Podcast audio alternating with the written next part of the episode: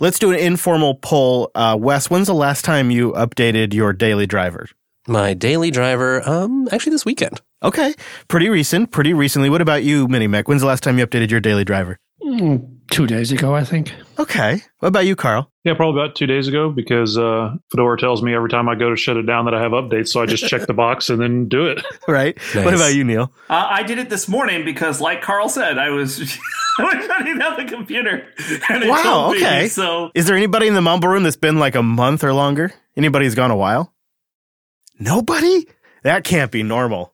hey, if you want a sample size of one of somebody who's gone a month or longer, when I had my office computer uh, before it, you know, gave up the ghost after a series of rolling power outages that burned out my SSD, it would usually be about three to four weeks before I would get a chance to to do updates. There you go. But at home, I do it enough times, and the computer freezes up enough times that I wind up getting updates basically daily. Is that your SUSE workstation or your Fedora?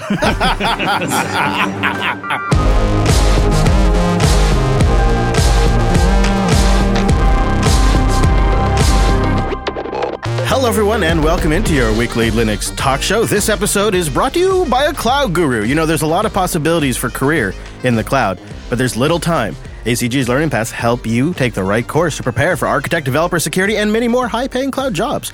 Get hired, get certified, get learning at a cloudguru.com. My name is Chris. And my name is Wes. Hello, Wes. We got a great show today. Today, I'm going to do. I'm going to describe what I think is the perfect laptop for me for Linux. Uh, I ordered a ThinkPad X1 Carbon with Fedora preloaded on it, and I am going to give you my experience with receiving my first ever Fedora preloaded machine. Why I chose this laptop, what the results have been, how Fedora fared on there, what I would do differently, and a little bit about the performance and the experience and all of that. But I, you know, I've been looking at it, Wes. I've been thinking about it, as you know, since summer. I've been thinking in December, right before the end of the tax year. A little holiday present for yourself, maybe. Hey, Merry Christmas to me, right? Uh, I, I so I thought, you know, I'd get myself something. Um, and ultimately, it was a tough choice. Wes was above and beyond, had to listen to me just go on and on about all my different laptop ideas and possibilities. There really were. I mean, there, there's a lot of good options right now, which is, is both a good thing, but doesn't make the choice easy. Yeah, especially when it's your own hard-earned money that you know you don't you don't want to you don't want to spend that on the wrong thing. So we'll tell you about that in a little bit. Uh, but before we get to that, we have some community news and all of that to get into. So let's say hello to that virtual lug. Time appropriate greetings, Mumble Room. Hola. Hello, Chris, and hello, Wes. Howdy. Good evening. Hello. Hello. Somebody slipped the uh, virtual lug a little caffeine before we got started. I think. Uh, or somebody on the pre-show just got them all riled up. I'm, I'm not sure which one. Before we get into the community news, uh, I want to remind everyone you have just a little bit of time to cast your nomination for the 2020 Tuxies.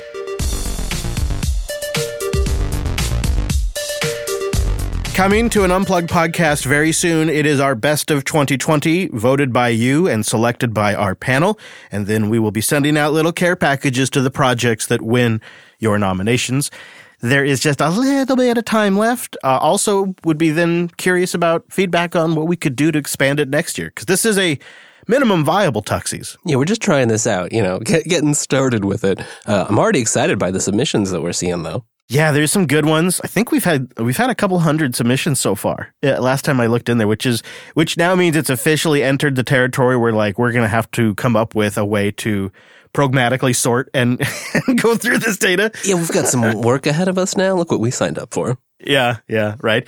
But before we get to that, Wes, you know what time it is. Uh oh. Yeah, I know that sound. It has been a long time since we have done an Arch update, probably just about 40 days or so. Yeah, I think so. So we have committed when we deployed this Arch server in production, which you should never do, but we did it. And we committed to doing the updates live on air and owning if it bites us in the butt live. And we won't cut it out, we'll just do it. So are you ready to kick this off, Wes? I'm standing by at the keyboard now. All right, what, what kind of uh, what kind of update load are we looking at? Because it has been a while. Uh, looks like we've got 192 packages, total download size of 715 megs. That's total install size of nearly 3 gigs, but a net upgrade of just 44 megs. Okay. Now this server is even more important than ever because we have a much more hybrid cloud uh, cloud approach. We have a lot of stuff locally now. trying to think if this is going to take anything out. Is there a kernel update in there? Oh yeah. Although we are we are on the LTS kernel still, so um, if there is, here let me let me give pacman SYU a go here and see what we got.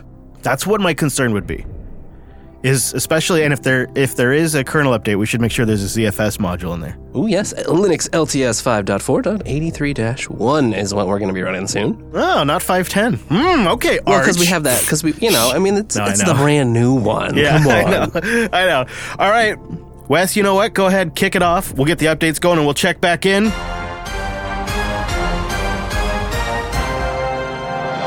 Ah, nothing like a live production server upgrade on air while you're recording a show that helps support your back end production infrastructure.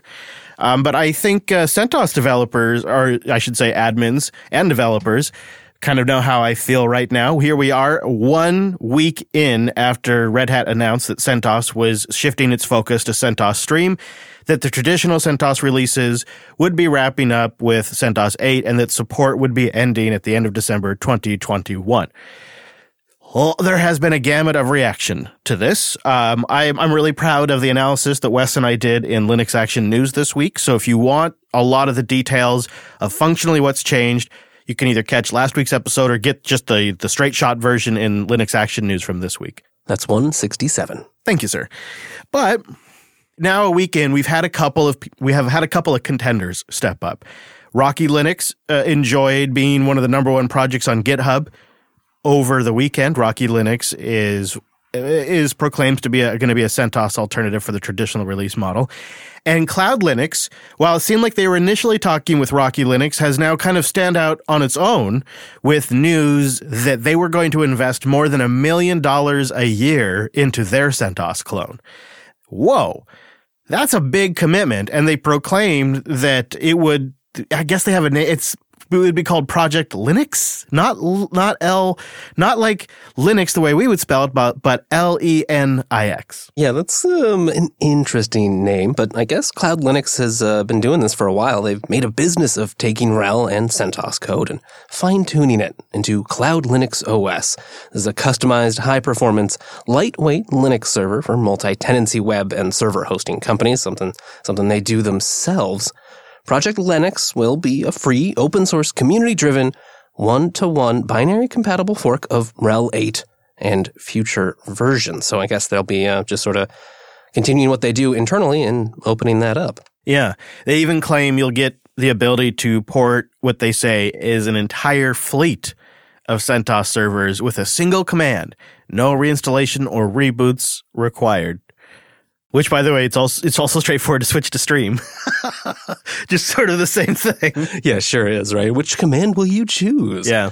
And I think that that choice will um, say a lot. It seems like Cloud Linux is really stepping into play a little more than I kind of expected here, but I don't know. I mean, is the difference is you know if Stream's not that big of a difference is is that enough of a motivation? I think that's yet to be determined. Uh, listener Mike wrote into the show over the week. He said, I listened to the last episode discussing the end of CentOS as well, I know it, and the upgrade path that's available to CentOS Stream.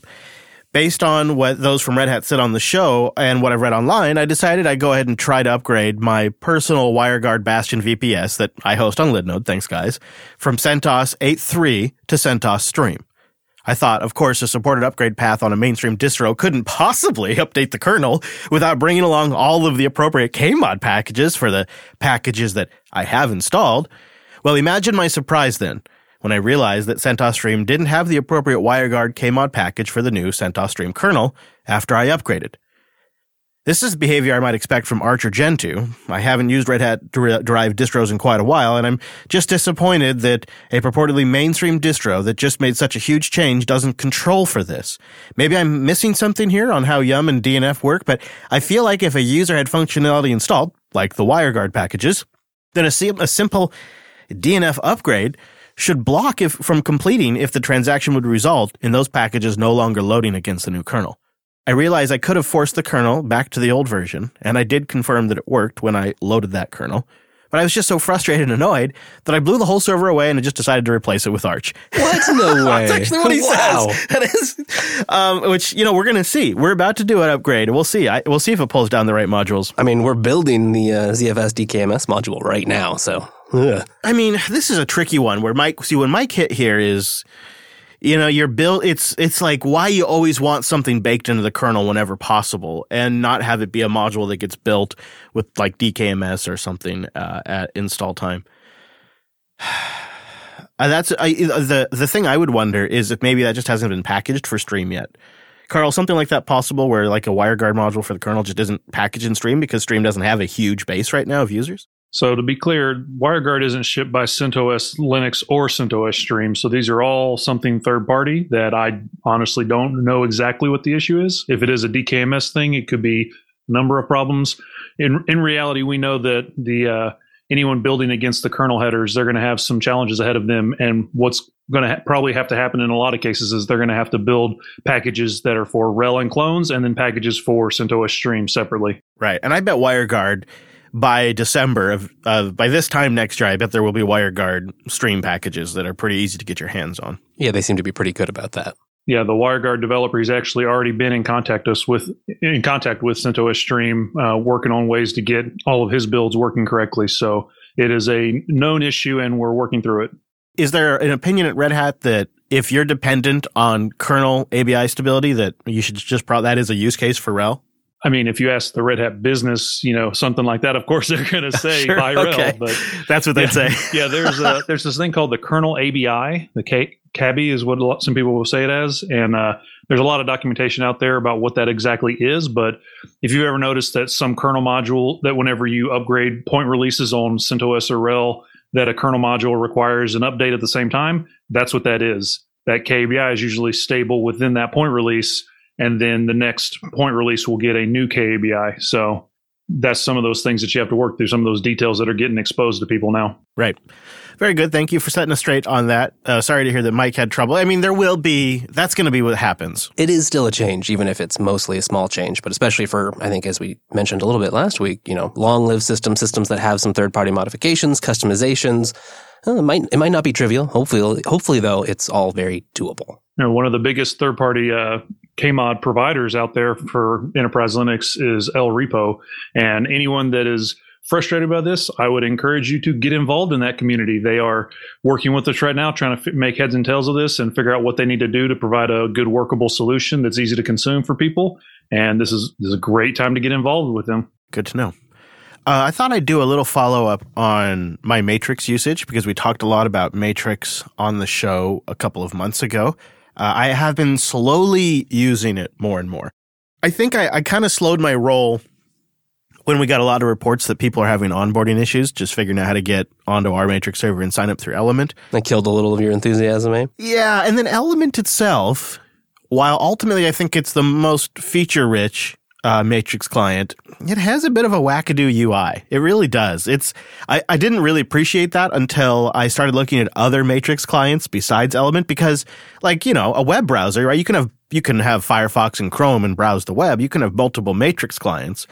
So I tried out Fractal, which is a uh, GTK simpler Matrix client, and I think it uh, supports libhandy too. So I think it'll rescale down to like mobile devices as well. Oh, here, see, it's it's written in Rust. That's why you ran it. I got it.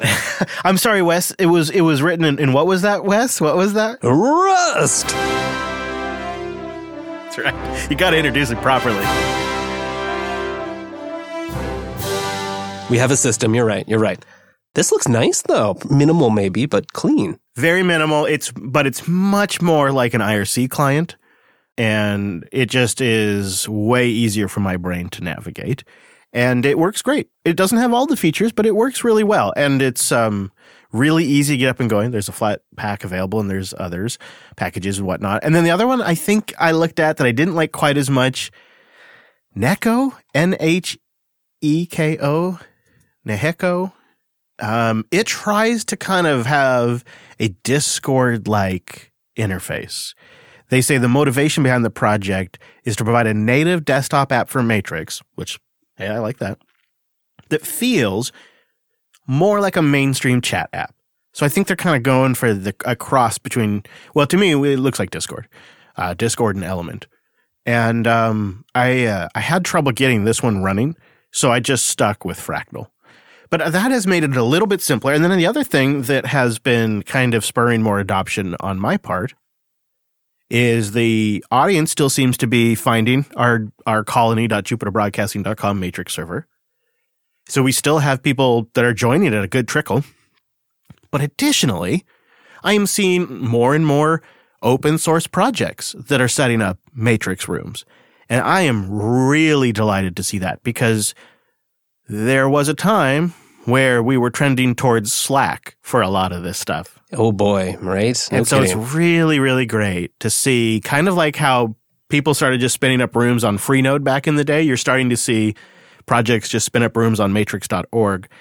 And um, I I went in and you know I've had I've, I've I've actually I've had more conversations with upstream developers in the in the last couple of weeks on Matrix than I've probably had in the last year. I think because I had gotten so used to talking to these people in person that I hadn't really invested time in tracking all of them down virtually. And then as they've now moved over to Matrix and I've been moving over to Matrix, I've found them again. And it's like reconnecting with long friends and meeting new people. And it's been a nice experience on Matrix. So I just, I haven't fully switched over. It's not my primary communications platform. If you message me there, I'm probably going to take a couple of days to respond to you if I do. But I like it more and more and I have a lot of long-term hope for it uh, as a you know as an open chat platform that that really offers so much more than than what any of the closed like Slack and Teams could even begin to touch on.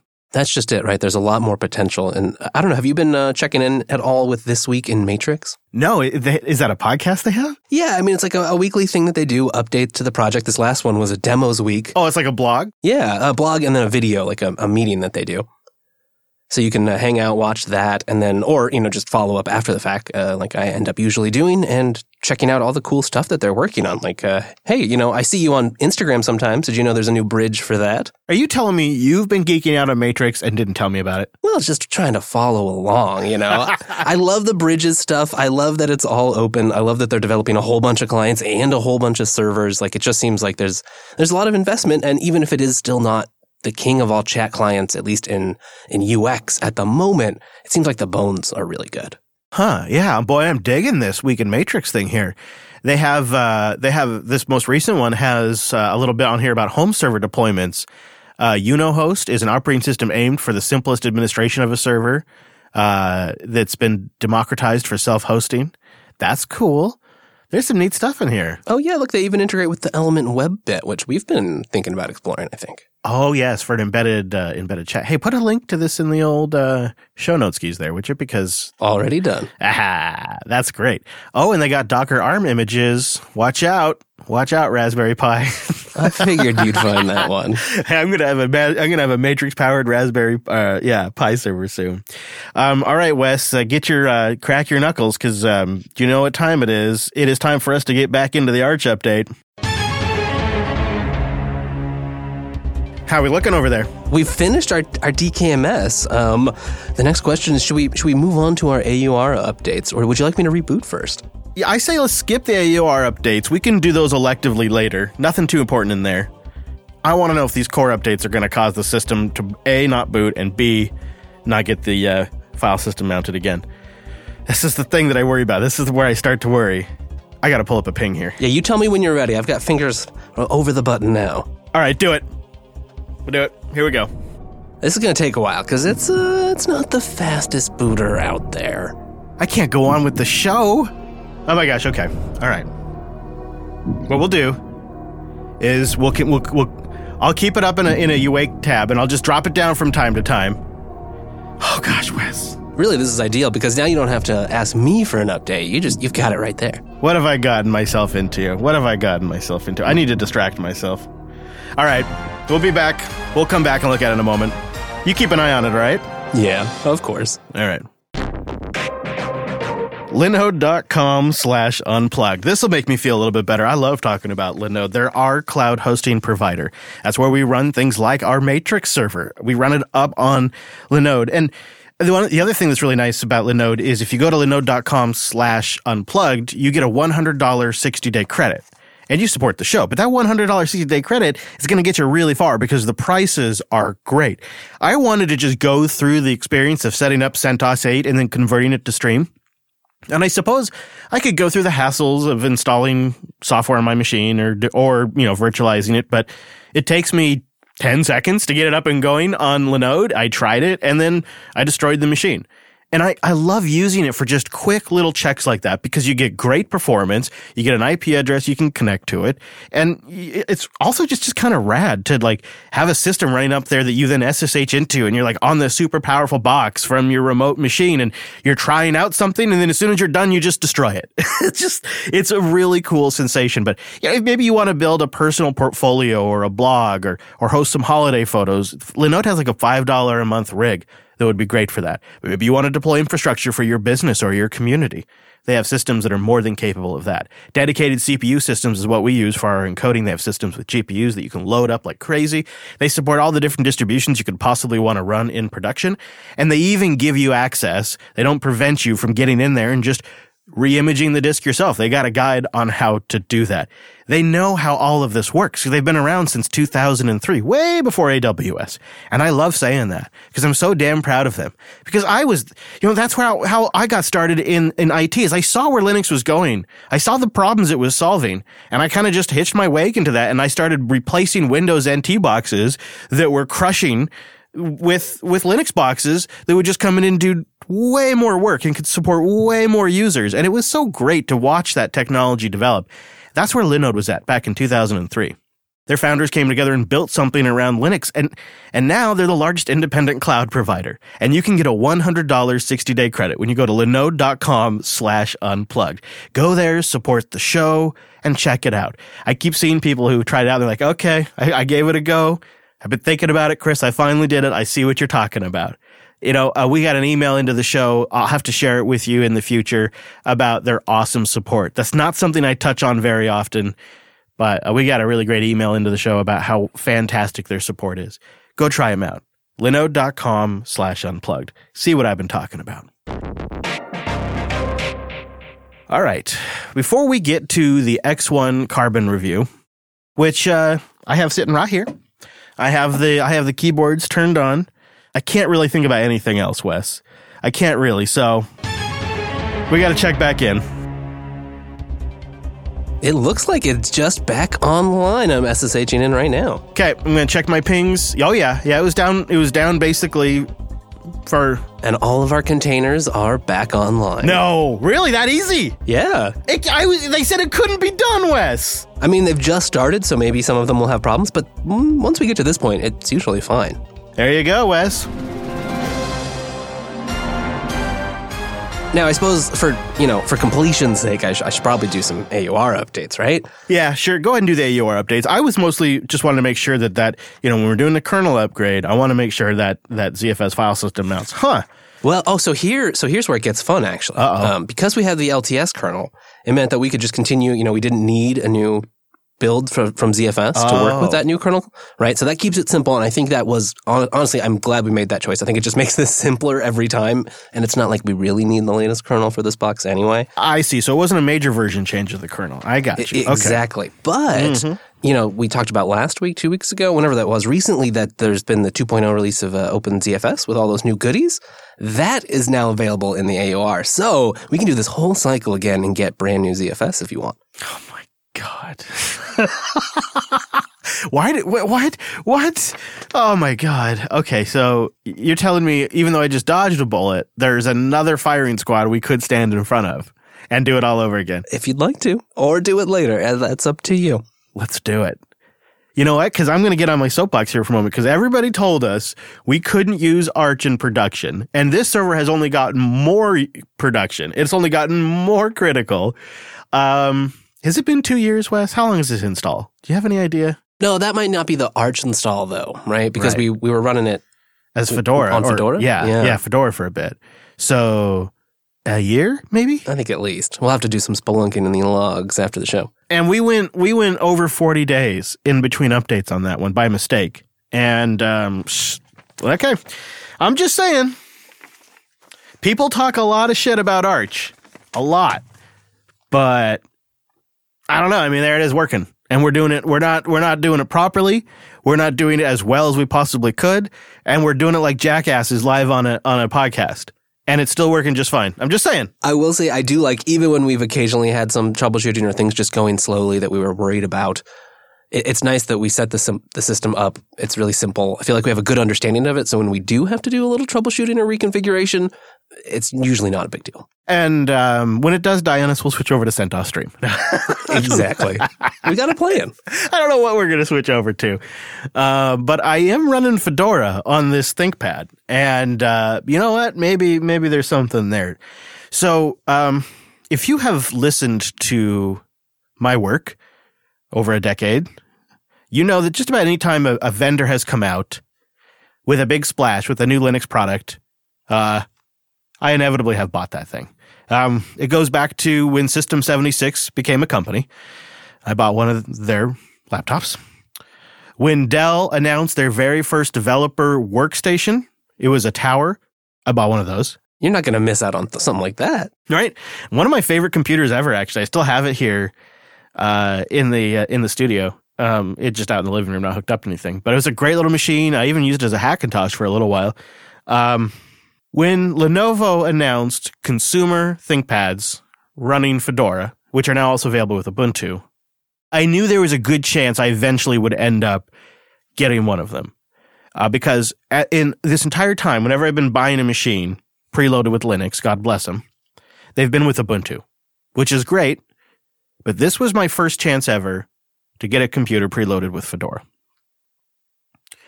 And I, I didn't just buy it because of that. I, I did try to think about what I wanted in a laptop. And I, I wonder if this maybe connects with some of you out there.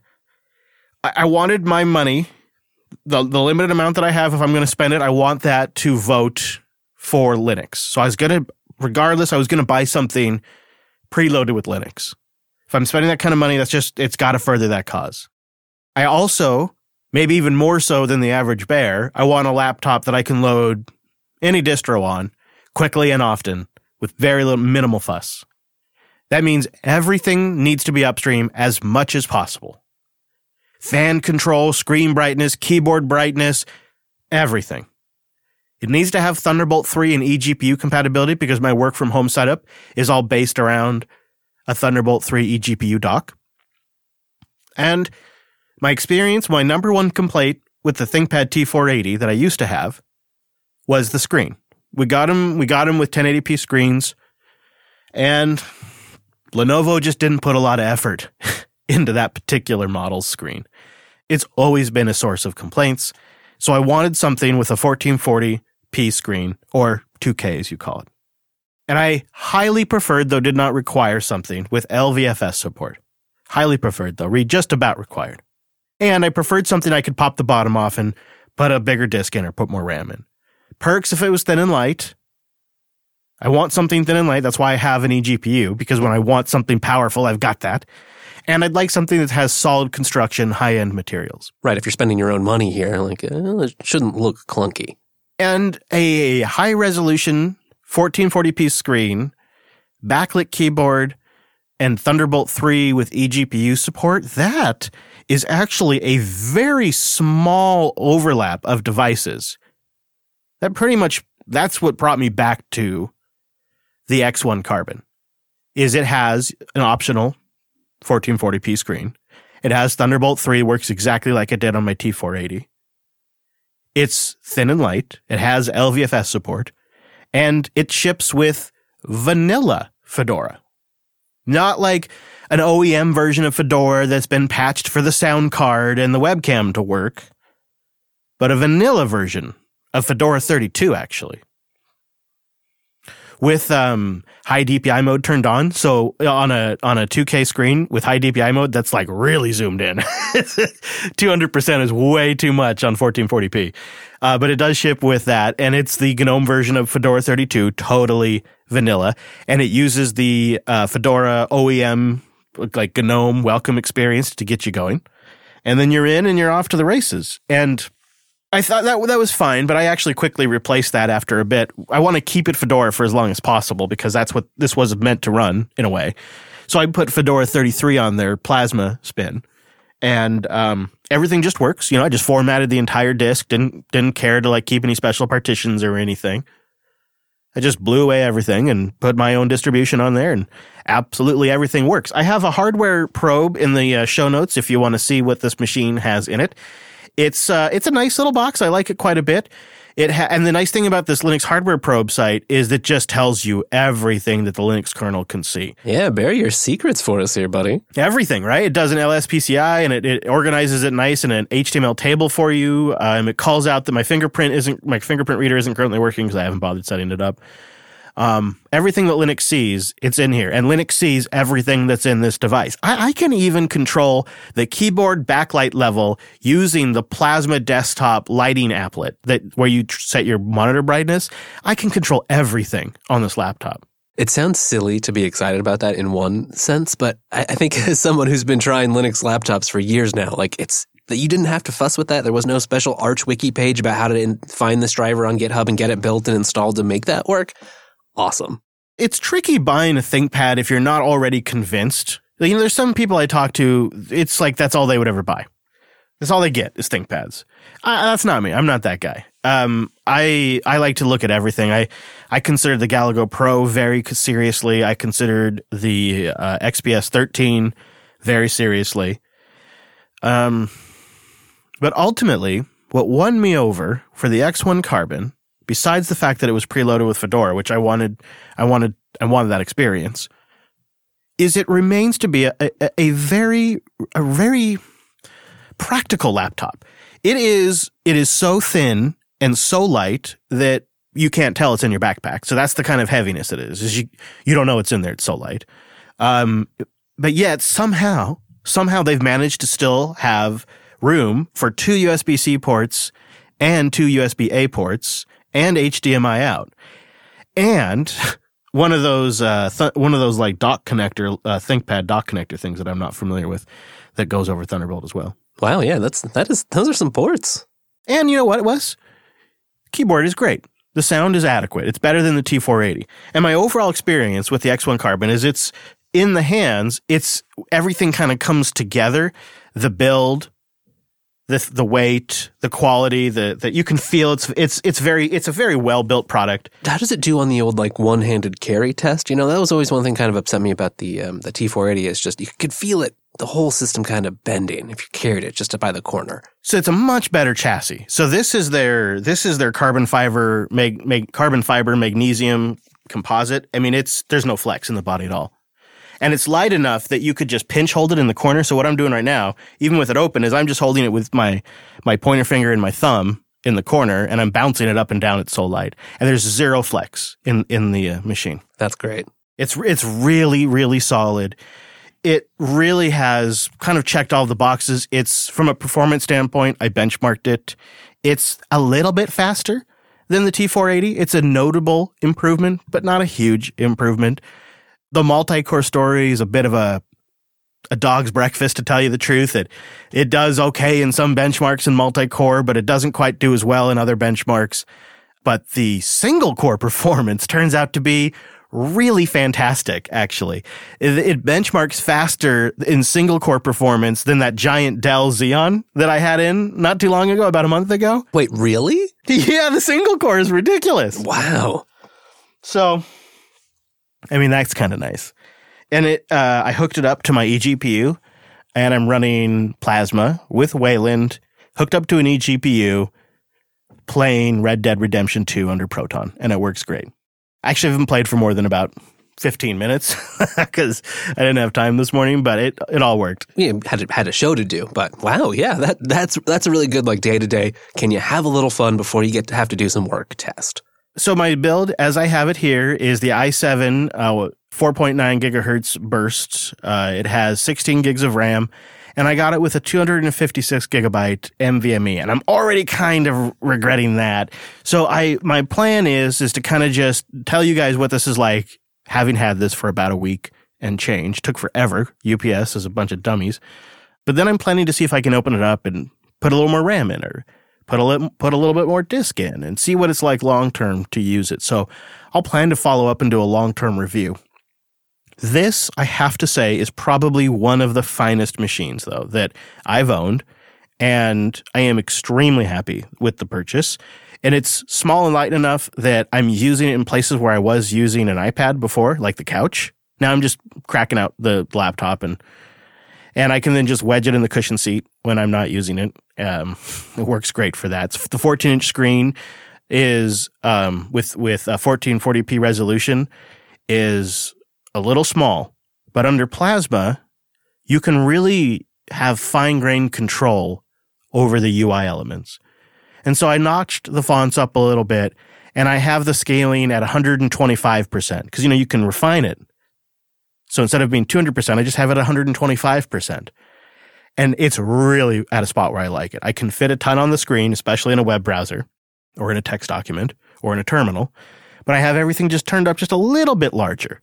And it really complements the 1440p resolution. And I think in a way where I probably would not have been quite as happy under GNOME Shell because I do not have some of the same knobs I can turn that I do under Plasma. Oh, just like the extra configurability of uh, more precision on what your scaling looks like? Yeah, there's just so many options. Not only is there more precision with the scaling, uh, at least in Fedora here with the stock, but um, I have like so many more options for UI element control from the buttons in the title bar to all the various different fonts that can be set throughout the entire UI for all the different little types of dialogues and, and title bars and consoles and all that kind of stuff.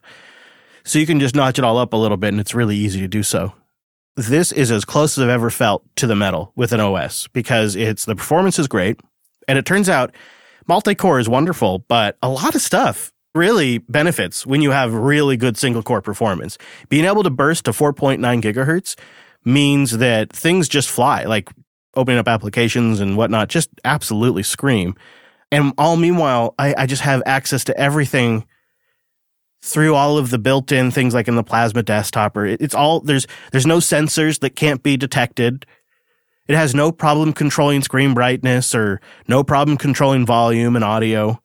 Everything just works absolutely perfectly.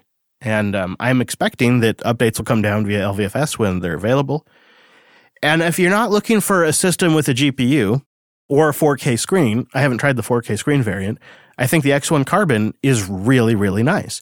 The only knock, and it's not really a problem for me because it's still a pretty nice upgrade from the T480 I was using, uh, is that it's um, 10th gen Intel processors. I'd love to see 11th gen, uh, and I think that might be where the Galago Pro has uh, has a leg over this.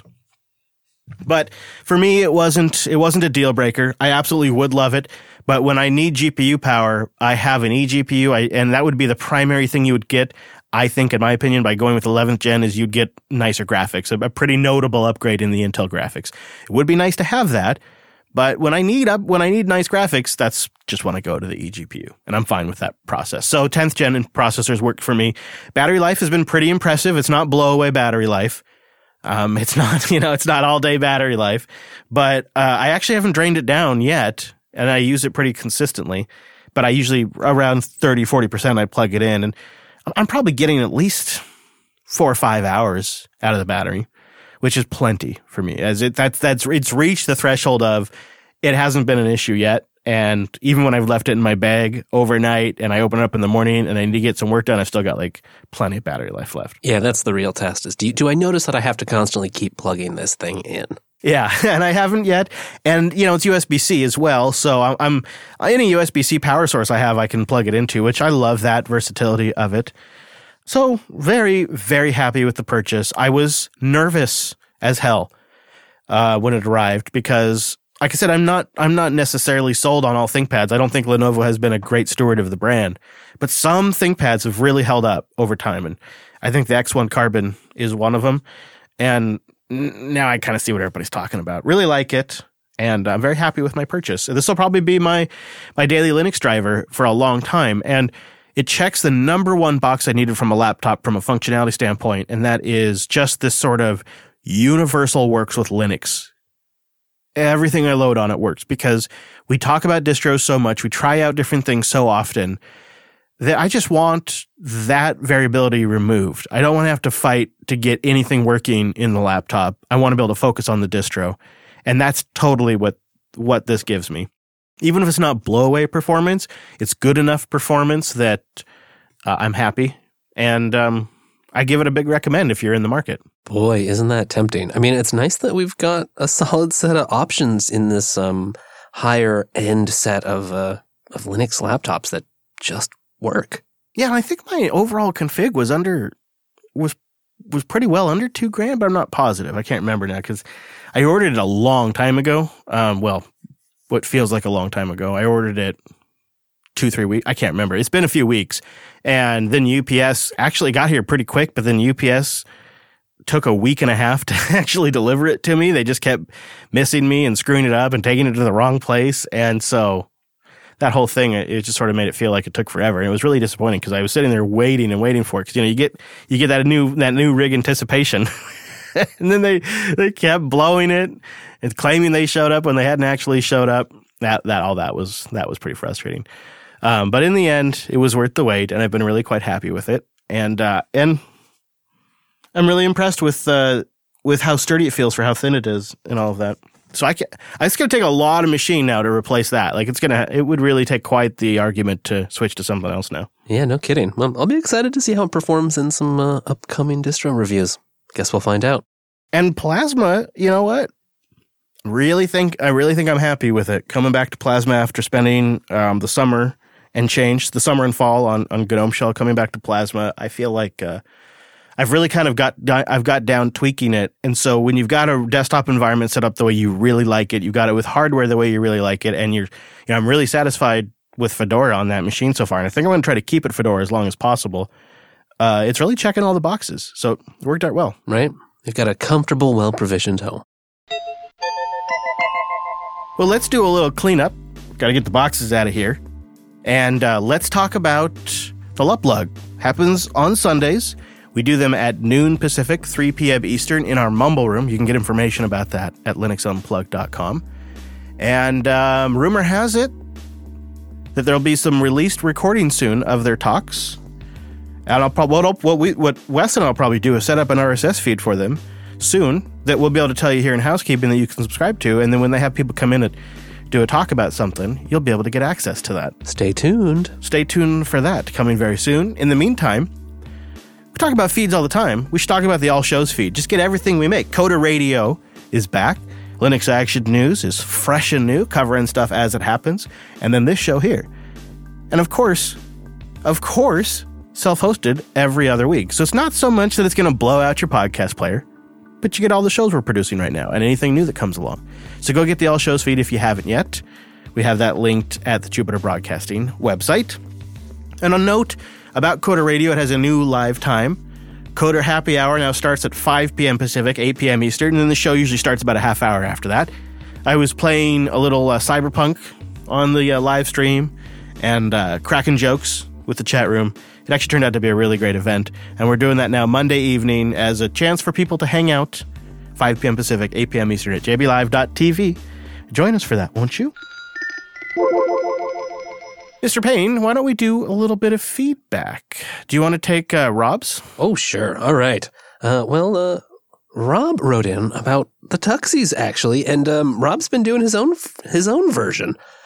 Hi, I just wanted to share my picks for the Tuxies, but with a particular angle of an academic perspective. Uh, and he links us to his blog post, and he's got a whole bunch of picks for the academic Tuxies. I love this. That's a great idea. He forked it and he made it his own. Um, if you if this is uh, your area of interest, we'll have a link to this in the show notes.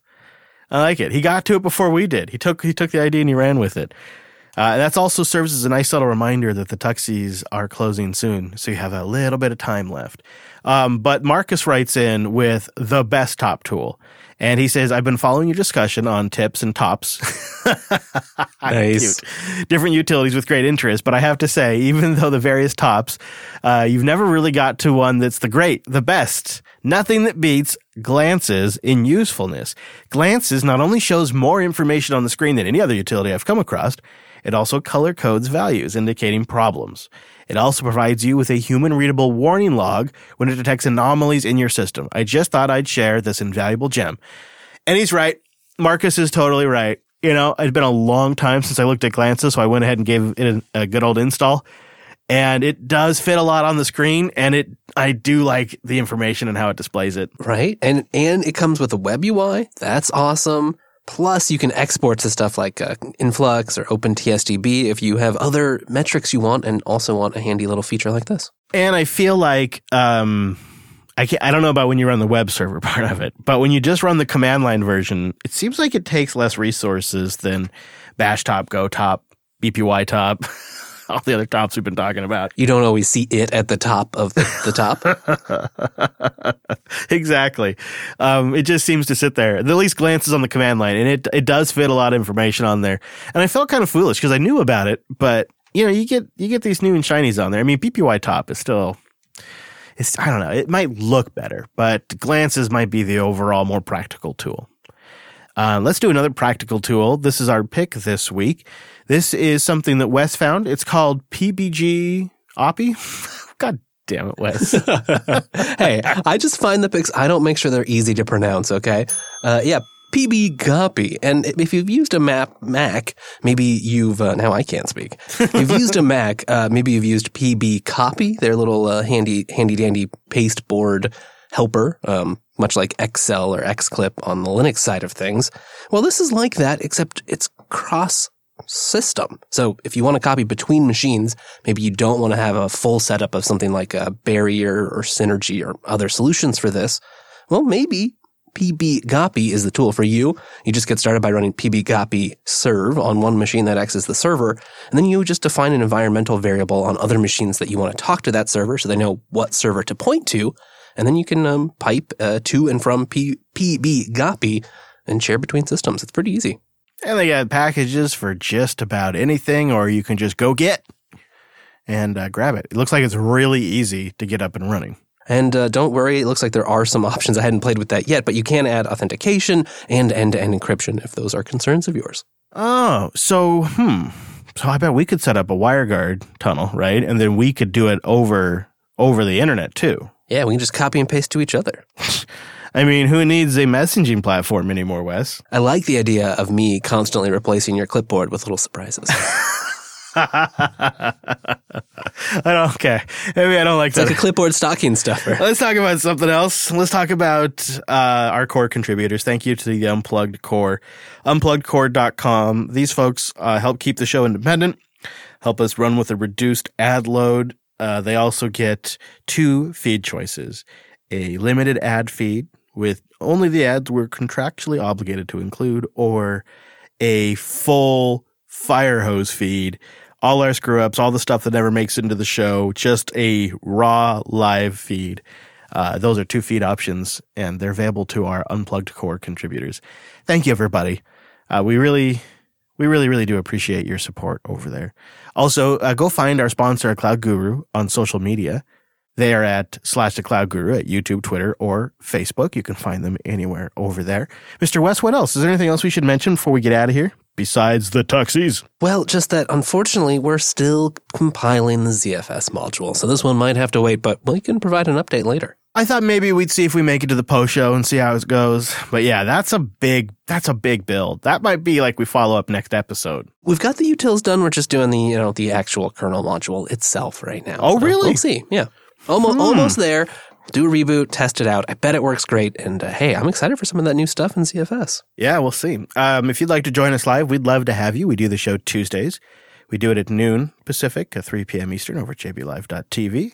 See you next week. Same bat time, same bat station. There you go. The show's at Linux Unplugged on the Twitter. Your contact, your contact, your feedback, that stuff. I don't know. I don't know what you do. I don't even know what I'm saying right now. But we want your feedback. That's what I'm trying to say. LinuxUnplugged.com slash contact. You go stuff our box over there. We got a form, you fill it out. It goes into a box. We read it. Makes for show content. Do I need to explain it, really? Why are you making me explain it? This is awkward. It's the end of the show, and now this is what the end of the show is about. I don't know why you did this. LinuxUnplugged.com slash contact. Just go there so Chris can shut up. damn it, you know, just ruin the end of the show. I hope you're happy, and we'll see you right back here next Tuesday.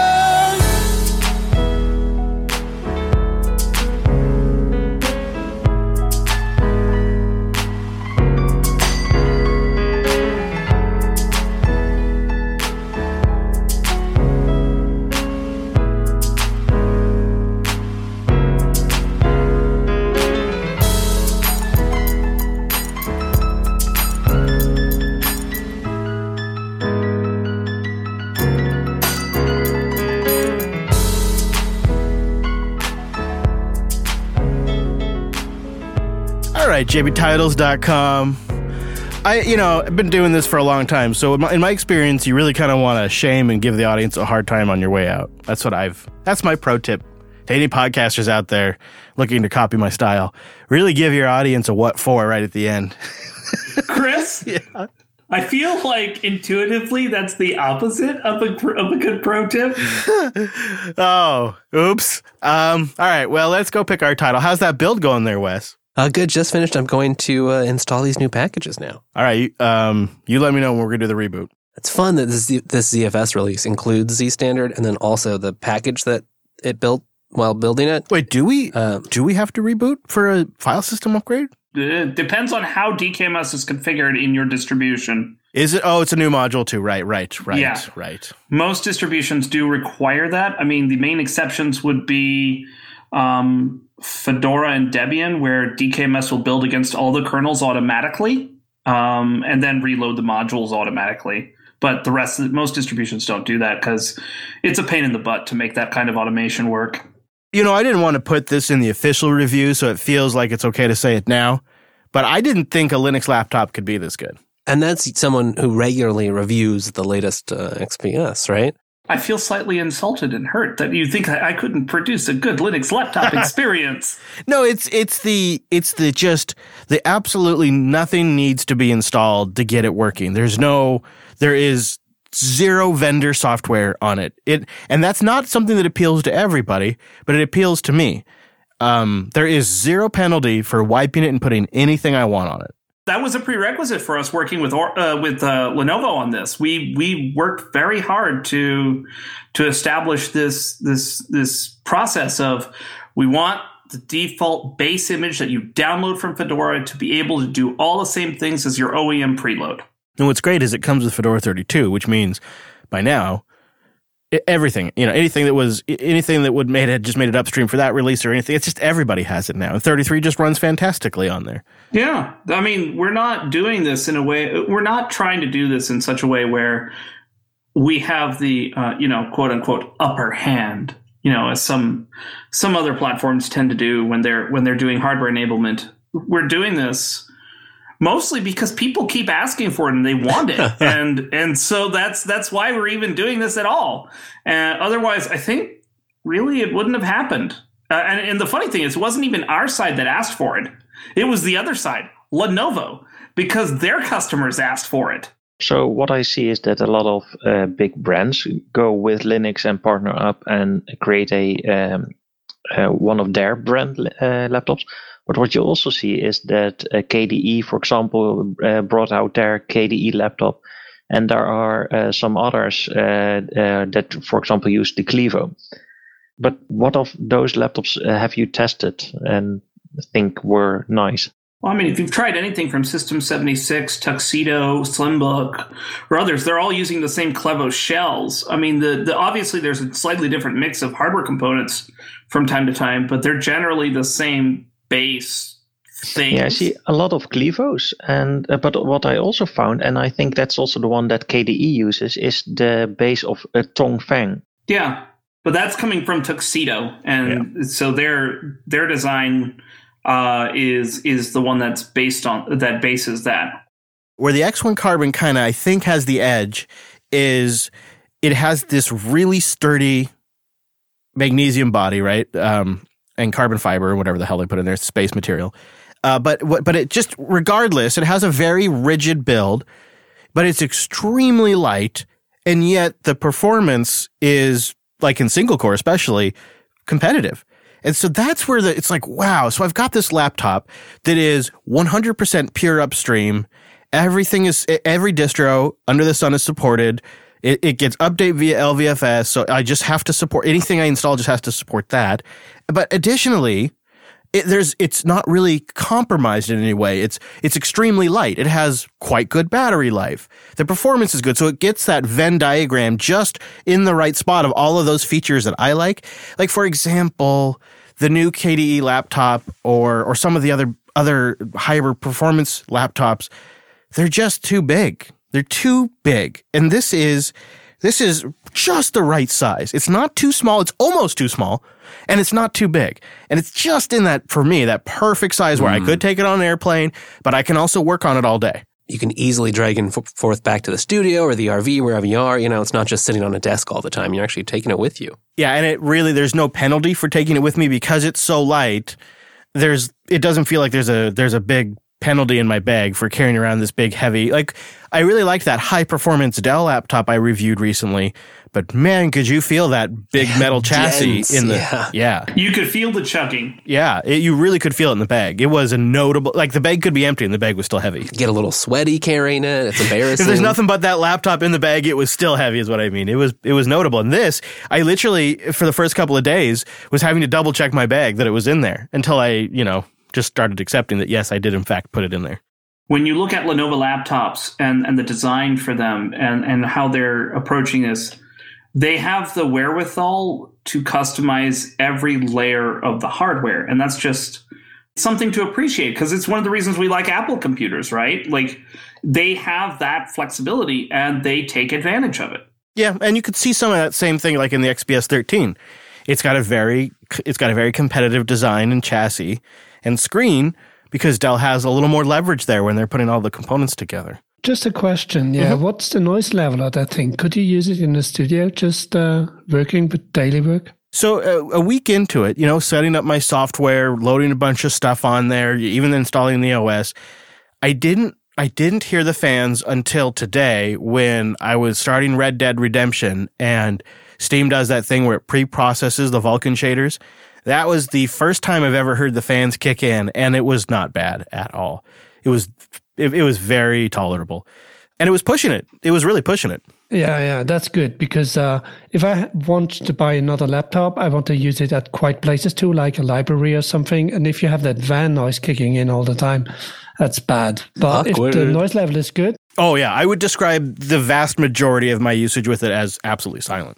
The only downside that I have with the uh, X uh, Carbon, X1 Carbon, is the price point. Because yeah, you uh, the money you pour in at the beginning, you get back in the years, but not everyone has that kind of money for uh, a start uh, of the laptop. I hope I can upgrade the disc because I I oof, I No. went cheap. Really, it's soldered in. What Yeah, what I did find All Lenovo is platforms have soldered storage and RAM. Is there any openings on there? I hope there's something I can do. Jeez. well the uh, the I nice tried to tell you during with, the review, Chris. Sorry. with one specific model of the Tongfang uh, that has a Ryzen uh, 4000 in it, and they Yeah. they advertise the battery for four up to 14 hours, and the whole unit is 1.5 kil- kilograms. It is a 15 inch uh, uh, unit, but with 14 hours battery time and with an uh, AMD 4000 in it, with an M.2 PCIe or SATA SSD. It's an amazing thing, and the starting price is from 835 euros. That's a great price. It is. It's fantastic. I did hear from one from one um, manufacturer building on top of that platform that it basically uh, it is super buggy with anything older than Linux uh, 510 or sorry, not 510, 5.9, which is not a great place to be when basically no hardware no hardware that manufacturer, no PC manufacturer is shipping Fedora 33 out of the box, for example. Like nobody's doing that. Uh, and I know of one that has basically they disabled their Linux offering until they work with all the distros that they were working with to be able to get that working because it was it was doing things like random CPU lockups, bad battery life things, random fan speed ups and shutdowns. Jeez, not what you want on your like dedicated Linux laptop, right? Yeah, and this and they were a dedicated Linux laptop vendor, and this was bad for them. And, and the problem was that they were trying to work with the Linux distro vendors, and with the exception of a couple, which you know you can guess Fedora being one of them, um, but with the exception of a couple, basically all of them said, "Well, you're just going to have to wait until next year." So they pulled it. Fedora being pre-installed on this thing was definitely for me like is perk because not only would it does it mark the first computer in my lifetime I've ever bought with Fedora loaded on it. So that's like for me it's it's just it's a nice milestone as a longtime desktop Linux user. But additionally, it was a signal to me that that means I'm going to put it, I could put anything I want on it. Because I recently had an experience with a laptop where when I installed anything but the stock image, I didn't have a sound card. And I just didn't, I didn't like that restriction at all. And so by just having Fedora on there, sort of a vanilla Fedora at that, it just sent a signal to me that this was a machine that was safe enough to run any Linux I wanted on it. And I liked that too. And then there was just that kind of personal milestone of, wow, I've, I've now I've bought a computer with Fedora on it. Man, I remember when Fedora was announced, right? So like, it's cool. It's really cool. It's a connection back to it. Yeah. It's very meaningful to me at this point. It's been it's been 18 years since the Fedora project was announced. It's been 17 years since the first release of Fedora. And we're finally we're on computers. Yeah. Well, what I noticed is I when I went to buy one, it said that um, the Linux version was like five weeks, and it said like the Windows version would take way less time to come. So I just Oh. ended up buying one and grabbing a USB stick, and that no. took yeah. I mean, I've, I've done that before too. That's how I yeah, got but my. it's because the Windows and Linux versions are actually different hardware. oh, really? They make some changes to facilitate all the upstreaming and, and stuff like that. Yep. So Oh, there's so because I'm like are, I'm running my uh, X1 here, oh it'll and it'll it's work getting with up Fedora. to 'cause Fedora LVFS is just awesome. fine. It'll work on Fedora because Fedora is awesome. But um, there were specific hardware changes made to the device so that it would be more optimal for running on Linux. Nice. So certain certain hardware features were stripped out or replaced with different components. Like the choice of Wi-Fi modules is more restricted. Um, things like that. There were specific changes made to the Linux version so that it would actually you would have the experience that you had, Chris. Huh? Because I'm on Arco Linux and uh, Arch derivative, and it works just fine. Did you just get an arch by the way in? Is that what just happened? Come on, kid. Anyway, anyway, it doesn't. It, so in in all fairness and in practice, regardless of the Windows or Linux platform for the ThinkPad that you are buying, it both will work perfectly fine with Fedora. The reason why the Linux version of the ThinkPad hardware is different is not for Fedora, but for the other Linux distributions. All the hardware enablement has already been done for even the main platform, as far as I'm aware, with the exception of the NVIDIA card, but that's because nobody could do anything about that. but, uh, but, the only uh, thing where I'm always annoyed by is the horrible I/O placement of some laptops. Like you don't place one of the most prominent USB connections on the right, almost on the front of the laptop. That's where my mouse goes. Explain to me why there are two USB C ports on one side and none on the other for the X1 Carbon. I, You uh, can't explain it's, that. It's brain dead, is basically what it is. I have I an want to be X1 able Carbon to Extreme, plug. and it's I want even to worse. charge my computer on both sides of the thing. Yeah, I have an X1 Carbon Extreme, and it's worse because there are all the ports are still on the left, and there's more ports. You'll have to uh, you'll have to allow me to interrupt because, as you probably recall, we have just done a ZFS update, and Wes has rebooted the server, and um, it is still down at this time. Looks looks like it. Yeah, you should get a ping going. Do you have one up already? Yeah, I got one going, and it's not coming back. Oh, jeez. it This does is take the- a while. I don't remember how long Yeah. it took because we were distracted doing the show. ZFS takes a while to build and get started the first go around, especially since you did an upgrade, which means it's going to update the pool automatically. It's going to reset its settings. It's going to reload the configuration. Like there's a bunch of stuff that it does the first time after you do a ZFS upgrade. And see, this is how you know I, I work with ZFS. That's right. These super micro boxes take forever to reboot, anyways. They really do. They're just slow too. Yeah, well, and Super Micro's a pain. Like it's last time I had to reboot a Super Micro box, which admittedly wasn't that long ago. It was like a week or so ago. It took like a minute and a half to get through all of the firmwares before Yeah. it got to the operating system boot. It's stupid. Wes, the host, is back up. It's responding to pings. Okay, so now we'll see if it uh, how the actual boot goes. Do you want me to jump in, or do you want to do it? No, you can do it. Okay. It'll take a little bit. My VPN's got to get reestablished. Yeah. I am. I am logging in right now. Hitting mount. Huh. oh, here we go. I think the Docker containers are just starting up. Yeah, it looks like because I just saw a whole bunch of that start up. Yes, I see the ZFS mount points. Wes Payne. Boom! Wes Payne. You know what else I love about this is, in what is not a good idea, my VPN connection to the studio is through this box. Yes. So I'm cut off if it. I mean, Chris Yep. is there as a backup, of course, but uh, I love that WireGuard just comes back up. Like I don't have to fiddle with anything. I don't have to change like an anything. I can keep my ping going. It just and once it's back up, I can SSH. Wes, this seems like a bad plan.